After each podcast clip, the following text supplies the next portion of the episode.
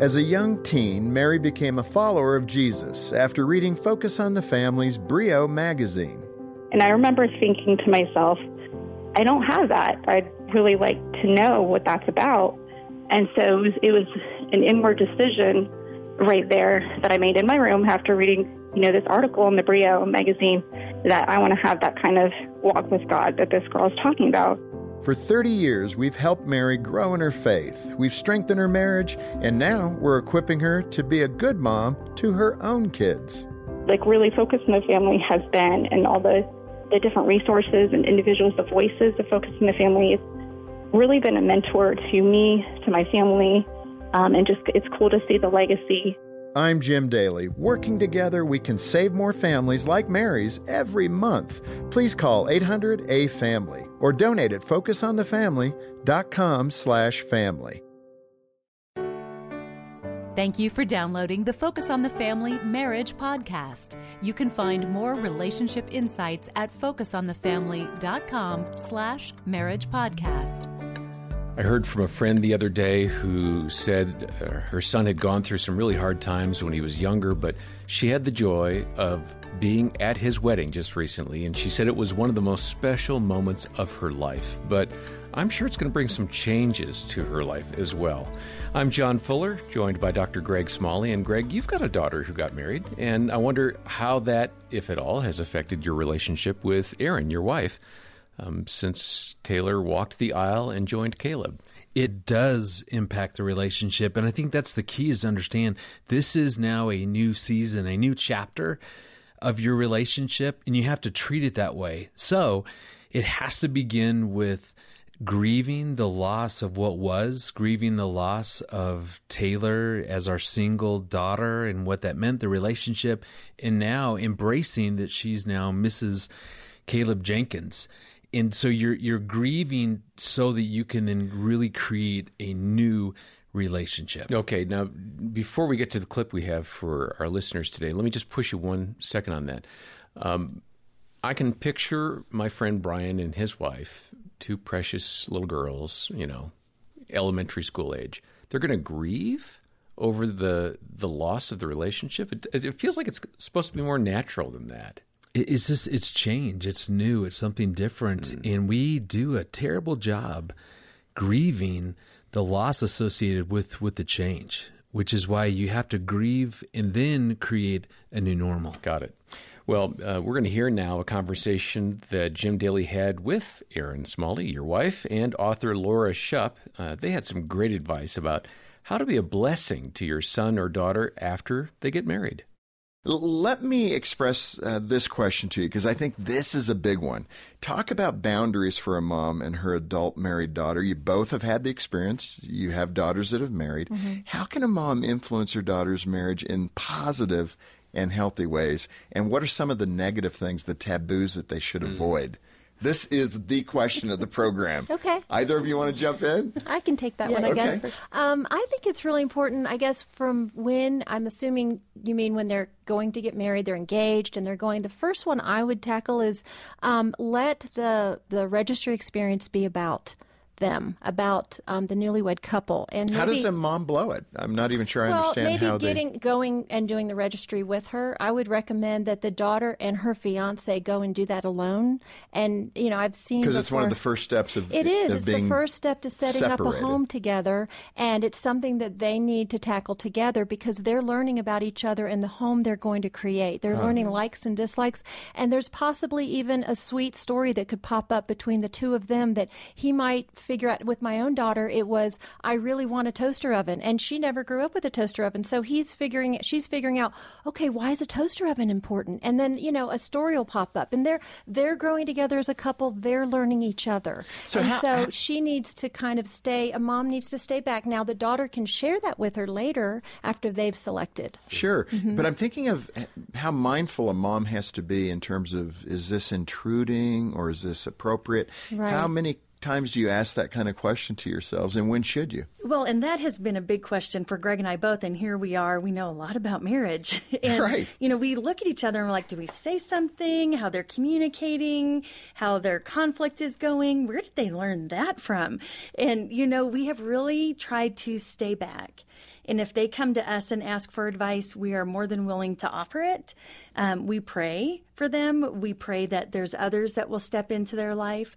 Um, Taylor is different than me, and she has different likes and dislikes, mm-hmm. and the way she keeps her home is different than me. So when I go to her house, I have to be very intentional about not trying to change it to my likes. Right. It's how she likes it. Now, it. how does that come in the form of just biting your tongue? That you just say, okay, don't say anything. Well, a lot of times it's just allowing her to be her Right. and, you know, recognizing she is her own person. This is her home and it doesn't have to be like mine. Okay, now, f- just for us to learn, have you messed up in the last year and a half or year and two months?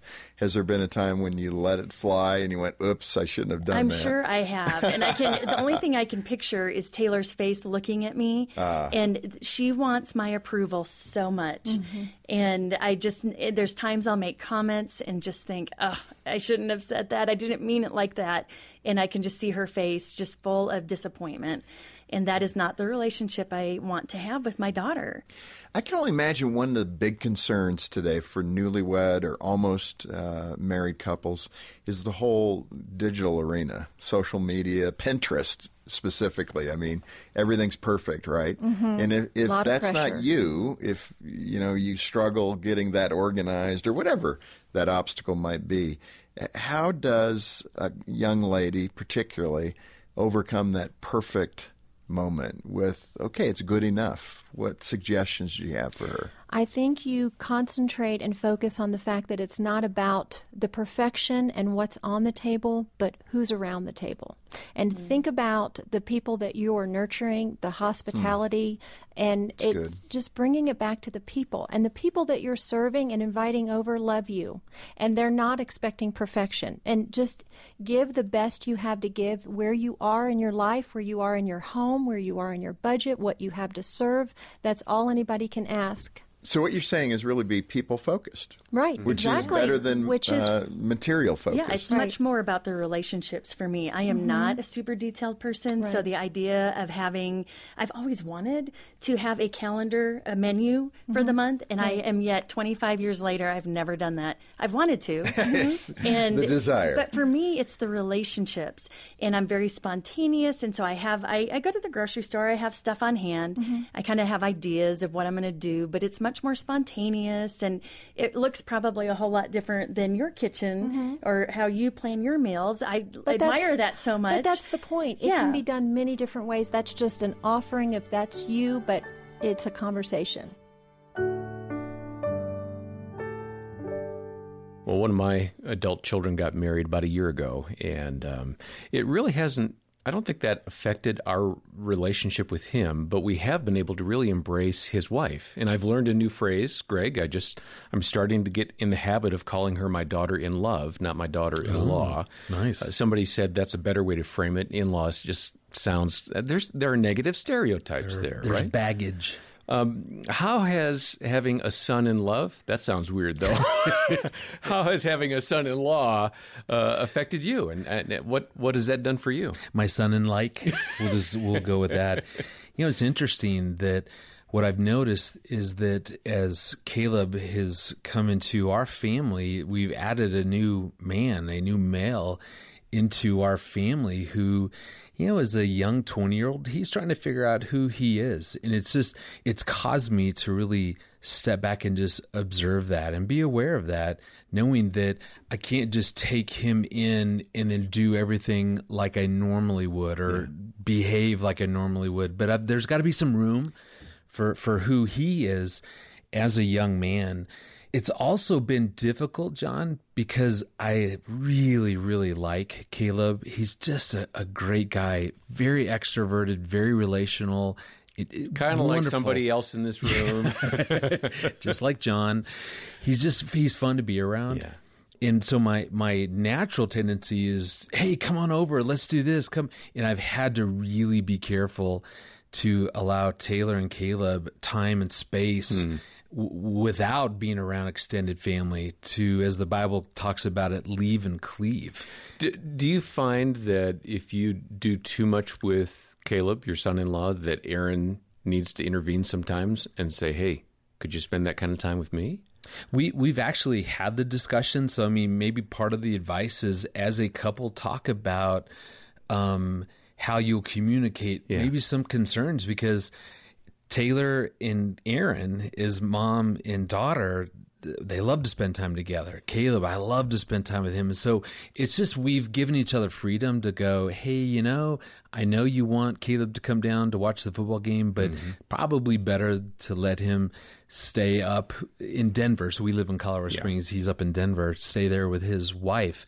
I I make it a real point now to make sure that when talking about Taylor, that I call her Mrs. Jenkins. Yeah, that that's fun I to do, isn't it? Caleb's wife. I mean, just all trying to seed their marriage. The priority for them is on their marriage, but that that's hard, and it does create conflict. And Erin and I have had to figure out how to navigate some of those issues we just like them so much and want to be around them. So we we have to be careful. And I and I say that the onus is on us because we're older, experienced. I mean, we get this, so we have to set some of those boundaries. Like we don't invite them to certain maybe you know activities that the whole family is doing or vacations we've told them we're, we're not going to do that you guys need to figure out who you are so Mm, that's be, be advice. intentional to talk these things Yeah, through yeah, and if you want to kind of plant a seed, if you will, in strengthening the relationship of your kids as they get married, uh, we've got Laura Schupp's great book, Our Newlywed Kitchen, which is uh, our thank you gift to you for your generous support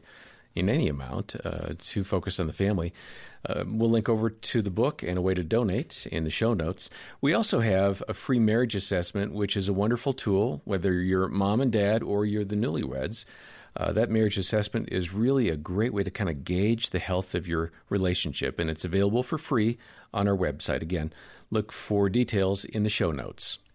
Well, next time we'll hear more from Laura and Erin about marriage and food and how those go hand in hand, and you won't want to miss that. For now, I'm John Fuller. On behalf of Greg Smalley and the team, thanks for listening to the Focus on the Family Marriage Podcast.